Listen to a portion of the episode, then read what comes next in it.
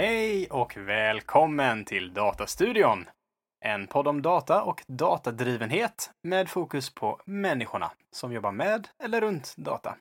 Vi vill tillsammans reda ut termer och begrepp, diskutera våra egna erfarenheter och på detta sätt hjälpa dig som lyssnare med konkreta tips och inspiration. Du kanske, precis som oss, jobbar med data varje dag eller känner att det är något som du borde göra. Och vi som sitter här idag, det är då jag, Hugo. Och jag, Erik. Och det här är vårt första avsnitt tillsammans. Kul! Jag vill också poängtera att vi sitter i våran sommarstudio just nu, vilket är Hugos hemmakontor. Eh, Ett bord som står 45 grader vinklat ut på varsitt hörn. Vi har efter ett par ekotest satt upp, vad har vi nu? Fyra tecken slash filtar och en kudde och lite blandat. Ja, det känns ju eh, som ett, eh, en hemmanödlösning minst sagt. Och lite mysigt som en gammal täckekoja. Ja, och lite svettigt och lökigt. ja, och eh, idag sitter du och jag här Erik och vi ska prata om vad? Dataprodukt eller data som en produkt. Just det. Och det är ju då en av eh, grundpelarna i konceptet Data Mesh som eh, vi pratade om i ett tidigare avsnitt. Så eh, syftet med idag är väl att vi ska gräva lite djupare då, just en av de här fyra pelarna. eh, Data som en produkt. Och favoriten kommer med lite egna åsikter. Åh, det brukar vi ha, va? Åsikter. Mm. Och upplägget är väl som sådant att vi ska snabbt gå tillbaka och prata lite om eh, vad en data mesh är för något. Eh, vad då data som en produkt är en av de fyra grundpelarna. Sen ska vi då prata om vad en dataprodukt är och borde innehålla. Vi ska ju såklart gå in lite exempel. Eh, och framförallt så ska vi prata om varför man Mm. ens ska bry sig om detta.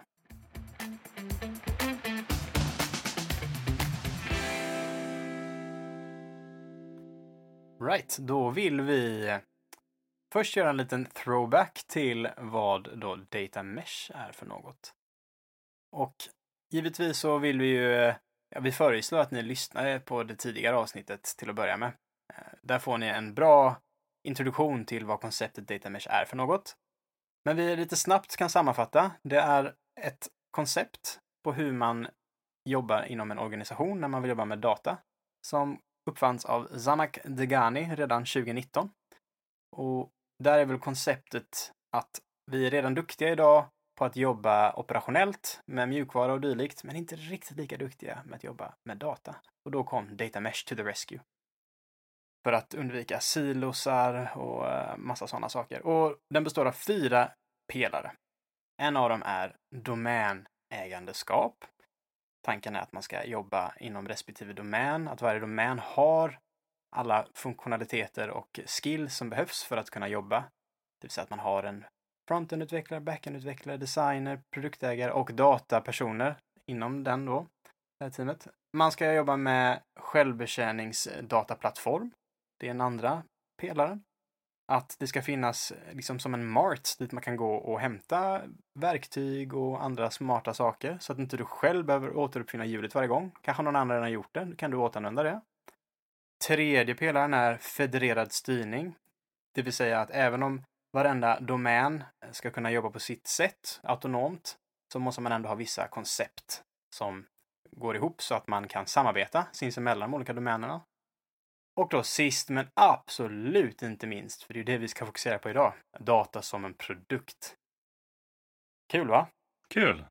Och jag tror senaste gången i Data Mesh avsnittet så jag har redan fått hoppa in med en åsikt. eh, Så tror jag vi nämnde att um, domägändeskap är nog kärnan i Data Mesh. Men jag skulle vilja påstå nu när jag sitter i det här avsnittet också att data som en produkt är kärnan i Data Mesh-konceptet. Om du sitter med i det avsnittet om domänägandeskap, kommer du säga samma sak då, att domänägandeskap är den viktigaste? Nej, nej, jag tycker det är min eh, uppriktiga åsikt. Att jag tycker att data som en produkt är kärnan. Jag eh, kan väl hålla med dig till viss del också faktiskt. Mm. Data som en produkt är väldigt viktigt och också väldigt spännande. Och ehm, vad är då en dataprodukt, Erik? Eh, först och främst, om man ska vara så platt och bara säga datan. Men redan där så börjar man, kan man börja vrida och vända lite på saker. Och en viktig sak att komma ihåg här är att data är inte bara tabeller som ligger i en databas eller tabeller som ligger i en data lake eller någonting, utan även om du Hugo sitter och bygger fram en Excel här över, nu kommer vi in i exemplet lite snart, men över leverantörer till ditt företag, eh, så är den Excelen, även den data, som säkert någon annan vill kunna komma åt. Så det måste inte ligga i en databas för att anses datan, utan en dataprodukt kan hantera datan oavsett eh, var datan ligger egentligen. Mm. Just det. Jag, jag minns eh, när jag och Johnny snackade om det här i förra avsnittet. Och den, för mig den absolut viktigaste, viktigaste punkten med konceptet data som en produkt är ju att i slutändan så kommer ju en dataprodukt fortfarande innehålla data. Likt om man bara hade jobbat med data som data. Men skillnaden är att när man lägger på liksom ramverket produkt kring den. Jag menar grundtanken med en produkt är att det finns en konsument. Mm. Det är någon som ska konsumera, då i det här fallet data. Och då vill man ju se till så att konsumenten, den som ska konsumera din dataprodukt, kommer tycka att den här produkten är så värdefull som möjligt. Du vill att de ska använda den, du vill att de ska konsumera den. Och då kommer du göra ditt yttersta för att se till så att det blir så värdefullt för din slutkonsument som möjligt. Så att det är liksom ett, en eh, liten eh, en hatt som man tar på sig. Nu tar jag på mig min eh, produkthatt eh, och då betyder det att vad ska jag göra för att du, Erik, som ska konsumera min produkt, vad ska jag göra för att du ska bli så glad som möjligt och faktiskt vilja använda min produkt? Ja, och då kommer vi på metadata. Mm. Det vill säga data runt datan. Det vill du ha, då blir du glad. då blir jag glad. uh, nej, men saker som uh, att det är tydligt definierat vad datan handlar om, alltså det vill säga dokumentation. Att det finns uh, statistik på när den senast uppdaterades. Att det finns information om kvalitet, om vad jag kan förvänta mig. Att det kanske finns, som ni också nämnde i förra avsnittet, lite förväntningar när det kommer till SLAR, Service Level Agreement. Så att om du använder den här produkten så om den går ner så kommer vi fixa den inom en timme eller en vecka. Mm. Allt det här är väldigt viktigt tydligt för att jag ska kunna lita på vad jag använder eh, och vilja använda saker. Men jag tror något av det första här är just dokumentationen. Mm. Att jag förstår datan. Och fortsätta lite på din punkt. Eh, när vi säger att en slutkonsument.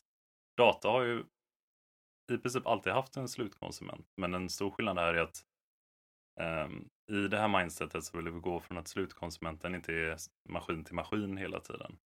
Maskin bryr sig inte om om det är ettor och nollor eller ehm, idén i ett fält. Medan en människa hade uppskattat eh, ren text mm. istället antagligen. Om det står att eh, det här är leverantör av eh,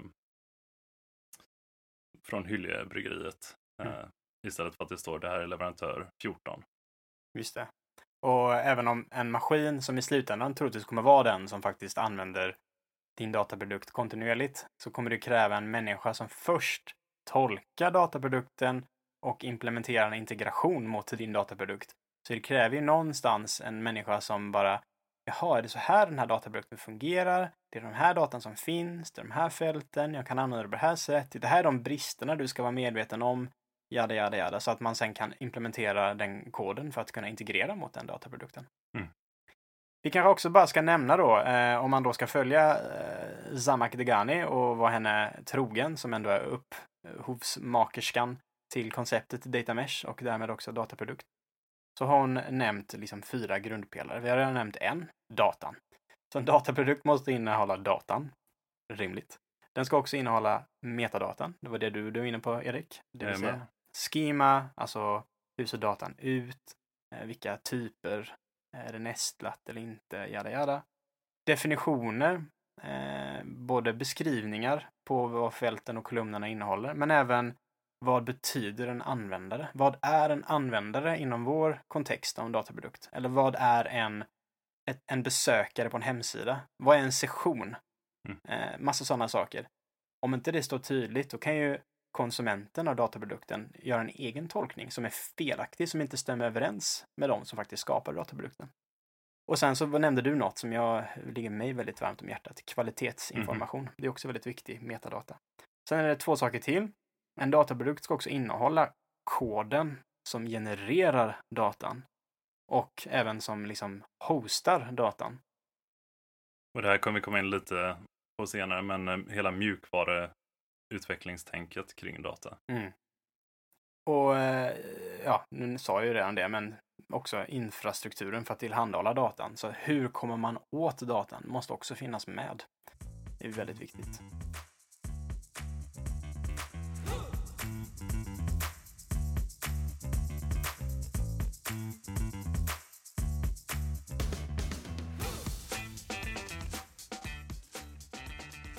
För att illustrera en dataprodukt och allt dess innebörd så har vi konstruerat ett exempel.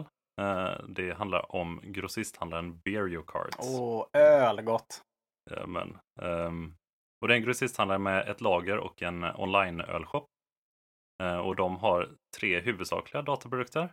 En som handlar om lagerstatus, en som handlar om användarbeteende på deras online-shop och en som handlar om transaktioner, det vill säga när man köper in en öl eh, in till lagret eller när man säljer en öl på eh, online-shoppen. Just det. Och, så det är en sammanfattat en e-commerce-handel fast för en grossisthandlare. Och eh, då är ju frågan, är det samma team som utvecklar alla de här produkterna? Eh, för exemplets innebörd så kan vi hitta på att just nu så är det ett lagerteam som sitter med allting med lagret och sen så är det ett team som sitter med eh, både användarbeteendet och transaktionerna. Just det. Och vad innebär transaktioner sa du? Så det är först och främst det de började sitta med. Det var eh, onlinehandeln enbart. För det var därför de kom in så. Eh, de satt som eh, utvecklingsteamet av online-shoppen, började jobba med onlinehandel, eh, finansdomänen eh, som också finns. De ville ha svar på hur går det online. Och sen när de redan hade det här systemet för transaktioner online så blev de indragna i eh, inköp också. Just det. För då kommer man in på det här spännande, för att tanken är ju då att en, en dataprodukt då utvecklas inom en viss domän troligtvis, mm -hmm. som har bäst koll på den domänen. Och visst, en dataprodukt kan vara cross-domain, men eh, det finns ofta det blir nog ofta så att en dataprodukt faller sig rätt naturligt inom en given domän. Men det kan ju också vara så att en given domän har flera dataprodukter. Mm. Som, och det, ja. Men grundtanken är ju då att de som kan den domänen bäst ska ju såklart utveckla den datan. Så enkelt är det. Och tänk då att eh, kanske finns eh, ett eh, tredje team någonstans som håller på och utforska, marknadsföringsavdelningen som försöker lista ut eh, vilka är det som vill köpa öl av oss. Och då vill de veta dels vilken öl har vi på lagret nu, vilka är det vi har köpt in, vilka ska vi mm -hmm. liksom pusha lite hårdare för, vad har vi för typ av folk som eh, köper, kanske vi kan se över användarbeteenden. Och sen så behöver man ju veta var och hur och när transaktionerna går igenom, hur ofta. Och för att kunna då korrelera och använda alla de här tre dataprodukterna så kan man göra massa smarta analyser och veta precis hur man ska rikta sig reklam. Kanske. Jajamän. Och det kanske tillbaka blir en dataprodukt in som någon annan domän oh, använder tillbaka. Data product inception! Men du, du nämnde ett nyckelkoncept där som jag skulle vilja eh, röra runt lite kring och det var utveckla data. Vad det är vi menar egentligen när vi säger utveckla data. Mm. Så dels så menar vi i vissa fall kanske att faktiskt flytta datan, flytta runt datan, att det är en, någon sorts transport mellan system till system. Dels menar vi att transformera datan, att man drar ihop olika delar. För även om de här dataprodukterna, de tre vi nämnde, eh, lagerstatus, användarbeteende och transaktioner, även om de serveras som tre enbart tre dataprodukter så byggs de antagligen i bakgrunden. Men sen den sista och den lite större grejen i det här avsnittet, det är ju hela biten med att utveckla koncepten kring produkterna. Och också modellera lite grann menar du eller? Ja, jag menar att eh, lagerstatus eh, sätter koncepten för finns det någonting som kallas för eh, på ingång? Eh, vad, vad, hur definieras det? Kommer det vara på lagret inom tre dagar, inom fem dagar? Mm. Eh, att eh, lagerteamet bestämmer, eh, eh, vad ska man kunna hitta på? Flaggor för när det är varningar. Mm. Vi vet, lagerteamet vet att när någonting bara finns tre stycken kvar, då är det risk att det kommer försvinna. Och då har ju de, de som utvecklar dataprodukten förhoppningsvis eh, direkt kontakt, eh, inte via ett annat team utan i samma team med den personen som är ansvarig för inköp och kan ha en direkt dialog. Vi fick en varning nu, vi har väldigt lite kvar på lagret. Eh, Du som inköpsansvarig, vill du köpa in mer eller ska vi köpa in något annat? Eller ja, det är ju jättebra att man sitter i samma team då också ju. Precis. Men varför ska man då jobba med en dataprodukt? Det är väl det som är den viktigaste frågan att besvara här. Vi snuddade lite på det när vi snackar om Beer Cart, ölgrossisthandlaren. Men eh, det finns ju många eh, anledningar varför det är bra att jobba med en dataprodukt. Återigen, för att återkoppla det vi sa innan, så är det ju att när man tänker som en produkt, då vill man skapa värde. Och att just gå från, från att tänka på ett system eller från bara teknik till att det här går att lösa, vi löser det, till att komma ihåg att vi har en användare av detta. Och hur ska den här användaren få det här för att det faktiskt skapar värde? Det är väl ändå det absolut viktigaste. Mm. Så om vi refererar tillbaka till Beer Cart. Så det var hos lagerteamet som man upptäckte det först. För nästan hittills så hade lagersystemdatan enbart använts som ehm, eh, det var en funktion de startade med och det var för att kunna visa lagerstatus online i deras hemsida. Mm. Och det enda de skickade det var ju framförallt de här ID-erna som jag snackade om innan. Att nu har ölpaket ID 415 eh, Eh, bara åtta stycken eh, kvar. Eh, sen så upptäckte man att det finns lite återkommande beteenden. De kanske inte hade startat med den här typen av varningar eller någonting innan. Så det var någon som ville börja analysera och det var ju omöjligt att förstå de här ID-erna. Så istället så insåg man att om vi bakar in den här Excel-listan vi har någon annanstans som inte ligger i databasen, om vi bygger in den i vår dataprodukt istället och servar den här som en lagerstatus dataprodukt till våra användare istället. Mm. Då kan analys, även om analyspersonen sitter i samma team, har de ju jättemycket nytta Mm. av det där redan, men ännu mer om analyspersonen sitter utanför teamet. Om det mer sitter i någon forecasting, finansdomän Mm. och vi kan använda den här datan. Och där, nu, nu inser jag också när du säger detta, vi måste ju också prata lite om rent liksom Rent tekniskt, vad menar vi egentligen med en dataprodukt? Vi har ju snackat om data, metadata och kod och infrastruktur och sådär, men är det, är det en tabell? Är det en databas? Är det en fil? Är det ett Excel-ark? Ja. Svaret är ja. Eh, du kan göra lite vad som. Jag tycker enklast i alla fall för, för kanske eh, dig och mig som har jobbat mycket med mjukvaruutveckling generellt så är det väl enkelt att tänka på det som en tabell. Men det skulle rätt kunna vara flera tabeller. Mhm. Och det tror jag är viktigt att komma ihåg. Det kanske snarare att det är ett dataset med flera tabeller. Eh, och där en tabell kanske bara är då i det här fallet lagerstatus för va- varenda rad i den här tabellen är för den här ölen finns det så här många kvar.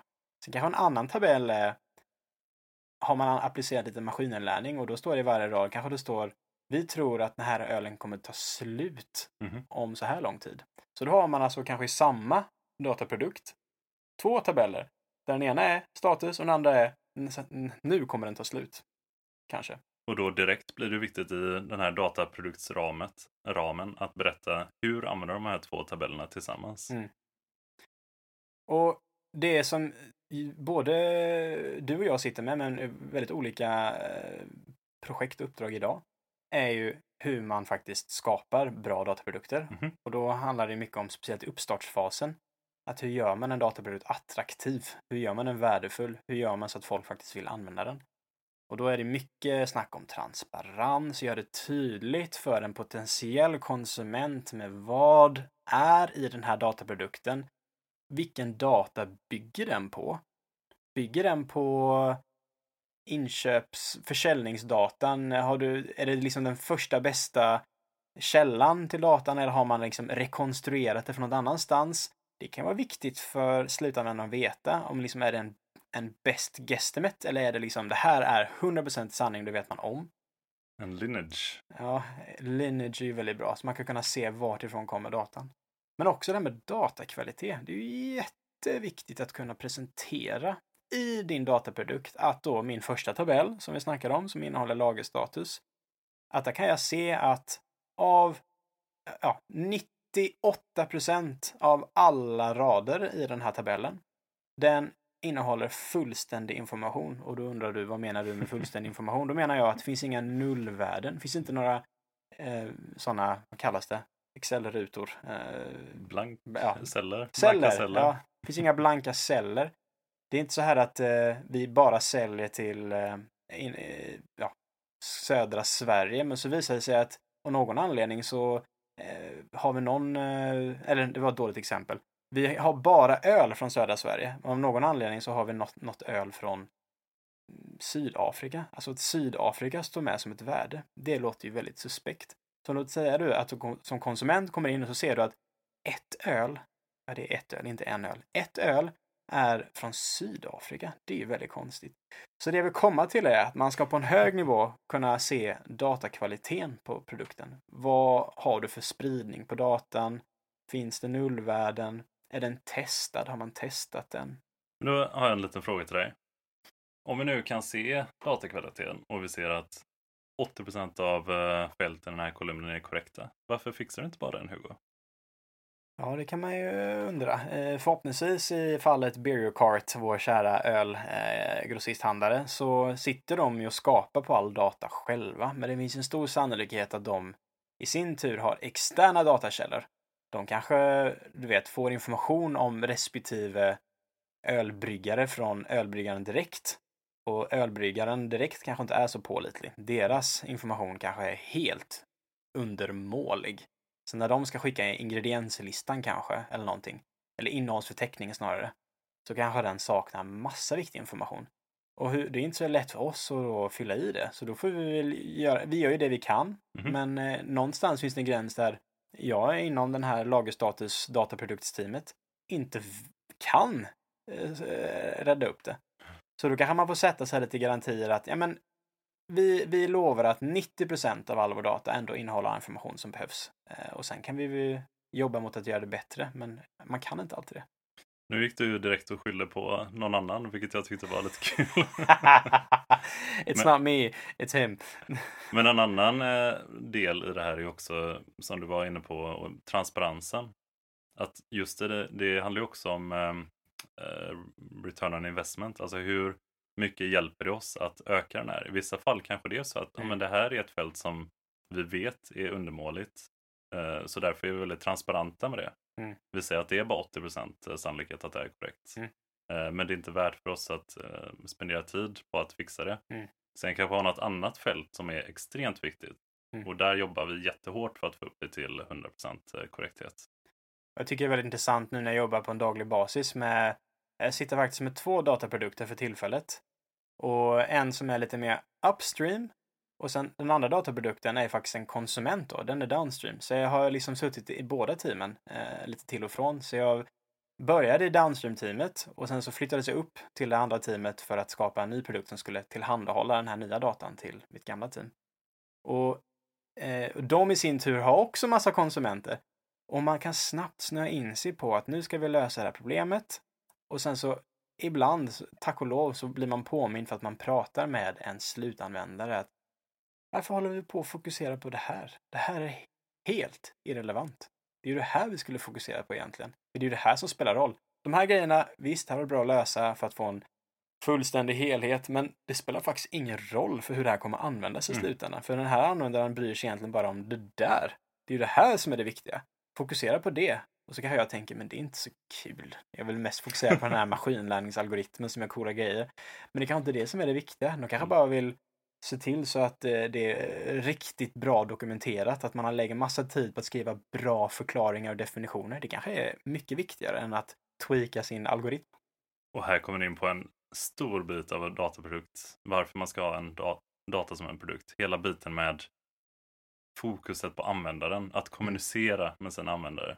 Mm. Att få input, ta feedback och fråga vad är det ni vill ha. Alltså Mm. vad använder man det till. Hela den kommunikationen, det på något sätt är ju kärnan i en Mm. dataprodukt. Och du som ny användare av, eh, en ny potentiell användare av en ny produkt. Vad är det första du skulle kolla på, Erik? Ärligt talat, en av de första grejerna jag kollar på är eh, hur enkelt jag kommer åt datan. Mm. Hur menar du då? Då menar jag, kommer jag behöva gräva i ett träsk eller inte för att eh, få tag på datan? Du menar bara access liksom? Kan jag Nej, komma åt access, den? Ja, precis. just det. Jag är ju väldigt... Jag, jag känner mig rätt bekväm i att eh, kolla på data. Alltså bara få... Jag vill ha lite data framför mig och studera den. Steg nummer två, eh, förutom det här steget då, handlar först och främst om eh, eh, färskhet och eh, hur... Eh, jag tycker det är väldigt bra indikation på hur bra underhållen dataprodukten är. När du säger färskhet, vad menar du då? Ehm, Så om vi tänker om databruktsteamet har sagt att det här är den dagliga eh, lagerstatusen. Och sen så går jag in och kollar, fick jag en, upp- så är den uppdaterad då? Har jag gårdagens lagerstatus? Ja, nej. Om den inte finns uppdaterad eh, så att det är gårdagens lagerstatus, då börjar direkt. Men hur kan du veta det då? Förhoppningsvis så har de publicerat det någonstans och då kanske kommer in på ett koncept som jag inte riktigt vet var det passar någonstans i hela data mesh eh, diskussionen, men någon form av datakatalog. Men eller va? Nu, den kopplingen hänger jag inte med på. Nu får du utveckla. Okej, så en grej eh, stöttepelare detta är ju också upptäckbarhet eller Mm. eh, att, att, att man ska kunna hitta dataprodukterna. Mm. Om du, även om du har världens bästa dataprodukt som är jätteväl dokumenterad, har toppscore i alla kvalitetsmätningar. Om ingen hittar den här datan Mm. så kommer du inte få några användare och då har du glömt hela biten med att fokusera på användare. Just det. Men jag tänker, vad har det att göra med hur du, om du vet att den är färsk eller inte? Eh, nu tror jag att jag har tappat det lite grann. Nej, men det jag vill komma till är, vi snackade lite om, du sa att det var viktigt att veta om datan var färsk eller inte. Mhm. Och jag håller med dig, en datakatalog är ju supervärdefull för att hitta datan. Men jag, det jag hoppades på att du skulle nappa på där, Erik, var ju att jag tycker det är superviktigt med eh, i sann transparensanda. Mm. Så ska man ju, det är ju en sak att säga att vi hämtar ny data varje dag. Men sen ska man också kanske kunna gå in och se ett värde på senast uppdaterad. Mm. Kanske. Så det var egentligen det jag var ute efter. Ja. Förlåt. Jag ska inte hålla på och beat around the bush. Jag ska ställa frågan rakt ut.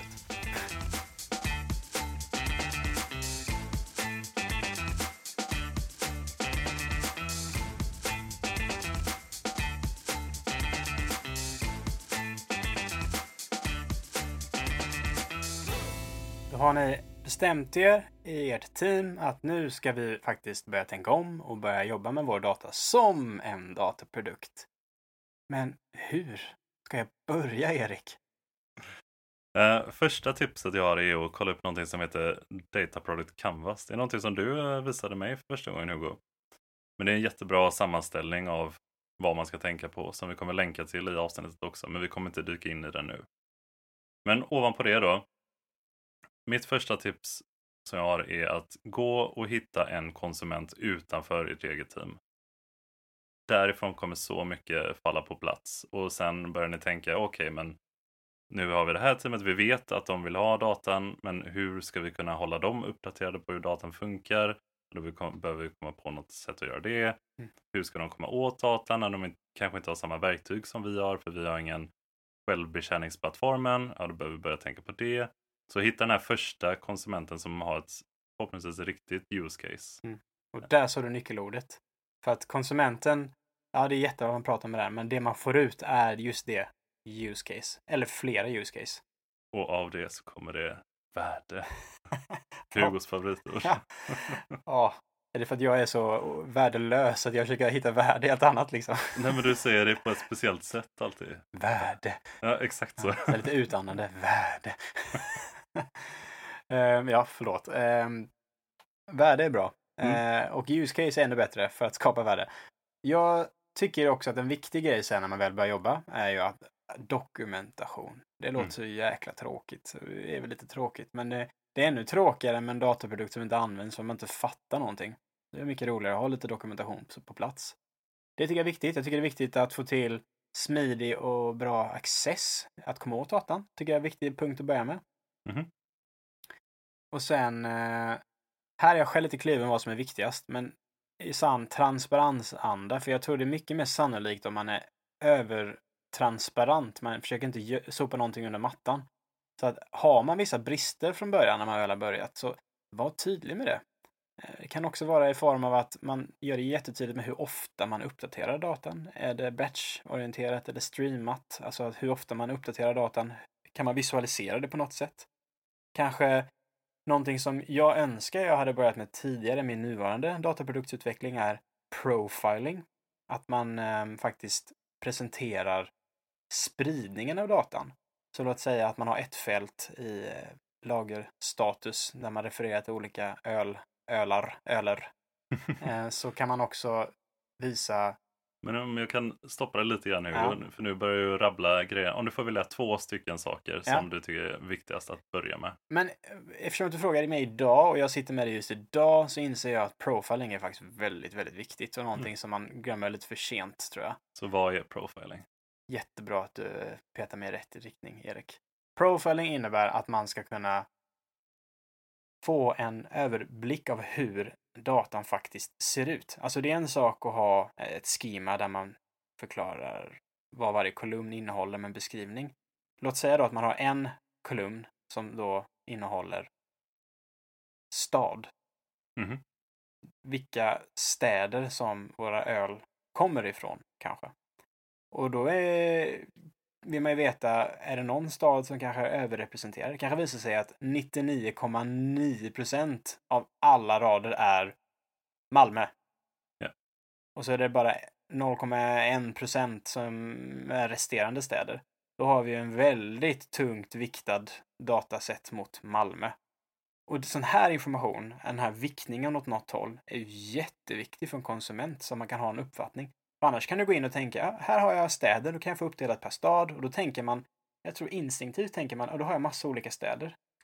Absolut. Man tänker ju inte att nej, alla har samma stad förutom en, kanske. Så börjar jag redan bygga en snygg karta i min eh, dashboarding-app och Ja. så jag in staden och lagt massa tid och så fylls ingenting ut. Nej, så är det bara en stor fet prick på Malmö och så är det är de andra prickarna så små så man ser dem inte ens. Så jag skulle faktiskt bara för omväxlingens skull idag säga profiling är väldigt viktigt så man får en Mm. bra förståelse för vad datan innehåller, vad den innehåller för data. Helt enkelt. Och även på andra hållet så skulle det kunna berätta att det kanske är så snarare att vi förväntar oss bara en stad. Mm. Men vi ser att vi har inte bara en stad utan här är det 99,9 och så har vi någon anomali. Just det. Om jag får säga en sak till då. Mm. Så tänkte jag rappa dina punkter lite grann. Så först hitta konsument, sen börja komma in på det du snackade om och sen inte vänta för länge med att börja följa upp på hur dataprodukten används i form av statistik. Snyggt. För att det är precis som vanliga produkter så jobba mot att det faktiskt används och följa upp på det.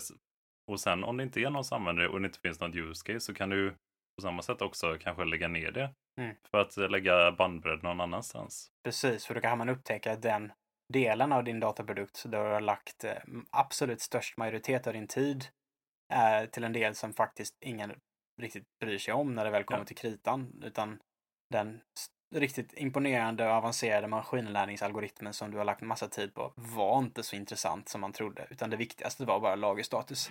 Mm.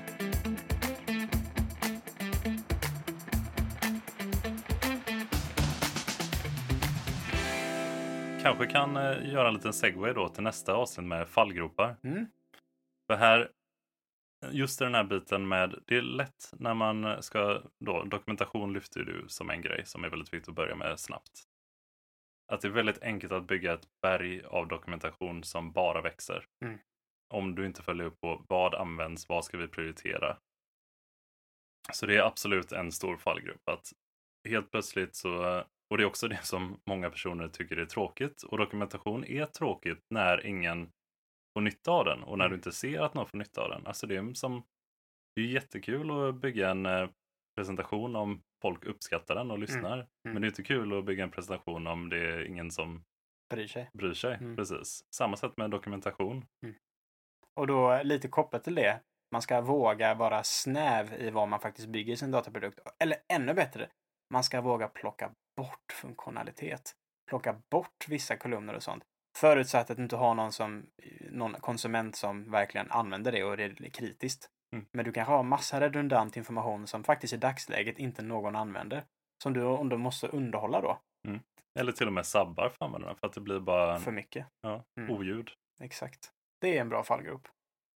Sen så ska man inte begränsa sig i de systemen och regelverk som finns idag.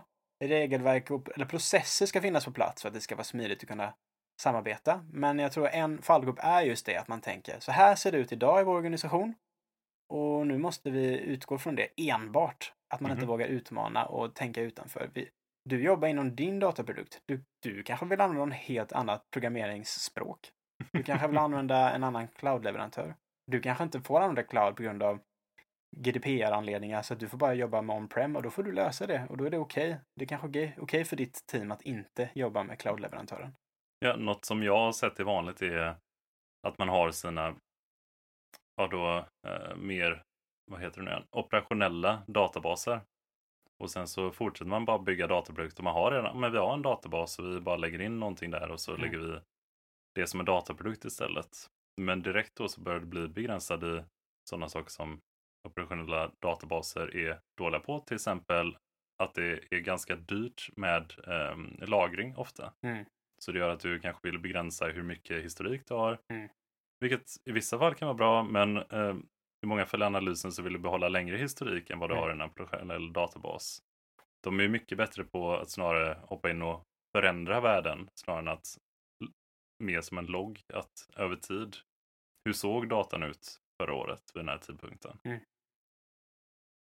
En annan fallgrop eh, som jag kan komma på är eh, att man inte nyttjar det faktum att man då förhoppningsvis jobbar inom en viss domän och att man har olika typer av kunskaper inom det teamet. Snacka med designen. Snacka med utvecklaren. Snacka med produktägaren, både för din dataprodukt men även för produkten som sin helhet. Alla ska vara involverade, alla bryr sig och det räcker kanske inte bara att du som dataspecialist eller den mest dataspecialisten i gänget, att du ska sitta med det och jobba isolerat. Kommunicera med alla andra. Du kommer få massa värdefull input. Det är en typisk fallgrop att inte höra med alla andra. Och ja, som jag var inne lite på innan, att eh, direkt skicka ner datautveckling till IT-lagret. Mm. Eh, en annan som vi var, jag tror vi nämnde det tidigare avsnittet, men mjukvaruutveckling, att inte blanda in mjukvaruutvecklingsprinciper. För väldigt ofta eh, så kommer eh, krav på bra data top-down, som vi också har noterat som en fallgrupp, ser jag här nu. Men, och då eh, kommer de ofta, där data är väldigt viktigt är ju genom finanslagret, ofta, eh, och där är det vanligt att man jobbar med mer eh, kanske Excel-filer och eh, mer verktyg som eh, vanliga databaser eller i sådana enterprise-system finns det ofta lite inbyggda grejer. Och de är oftast riktade mot en målgrupp som jobbar mer i form av klicken select-verktyg, alltså tänk Excel, att man gör lite funktioner. Men det är en sån missad potential och inte börja blanda in mjukvaruutvecklingsprinciper här i det här lagret. Att man jobbar mer med en dev och en prod-miljö. Att man har versionshantering. Kanske inte på datan alltid, men i alla fall på det som skapar datan. Mm. Koden kring datan, på infrastrukturen kring datan. Mm. Att du kan att du ser till att du alltid har möjlighet att testa förändringar Mm. innan någon blir påverkad på det. Mm. Alltså alla de här mjukvaruutvecklingsprincipen. Dra in en riktig ingenjör. Dra in en riktig ingenjör, säger jag. och då ska man också vara tydlig med att eh, det betyder inte att konsumenten ska kunna använda klick and select-verktyg. Så att eh, så länge du in, inom din dataprodukt ser till att använda sådana bra mjukvaruutvecklingsprinciper för att göra din dataprodukt så stabil och pålitlig som möjligt så kan ju konsumenten använda vilket eh, verktyg som helst. De kan använda 20 miljoner Excel-filer. Jag kommer inte stoppa dig. Kanske kommer jag säga att det inte är så smart, men eh, du får gärna göra det. Eh, men eh, ja, det är väl en viktig distinktion också. Mm. Absolut. Mm. Ja, det är ju också en, absolut en fallgrop att man återigen låser in sina användare i system. Mm. Inte bara hur du bygger datan utan även de som konsumerar datan. Exakt.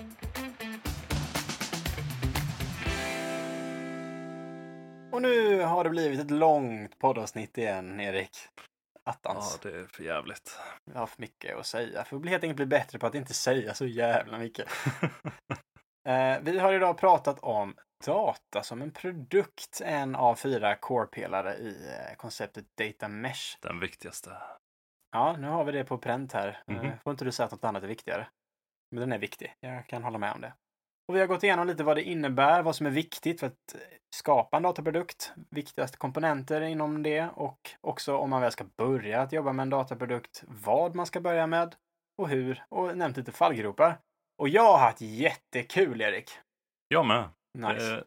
Eh, I sommarstudion. Du Ja, får det- återkomma. Det är lite svettigt här nu. Jag ser fram emot att öppna och väder här inne lite.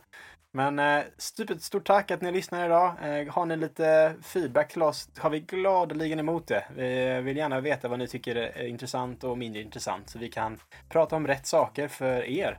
Och eh, ja, eh, Datastudion snyggt. Och vi eh, önskar väl er en väldigt trevlig sommar om ni inte redan, eh, eller kanske redan kommit tillbaka från jobbet när det här är ute. Men eh, nu är det i alla fall sommar för oss. Tack och hej! Tack och hej!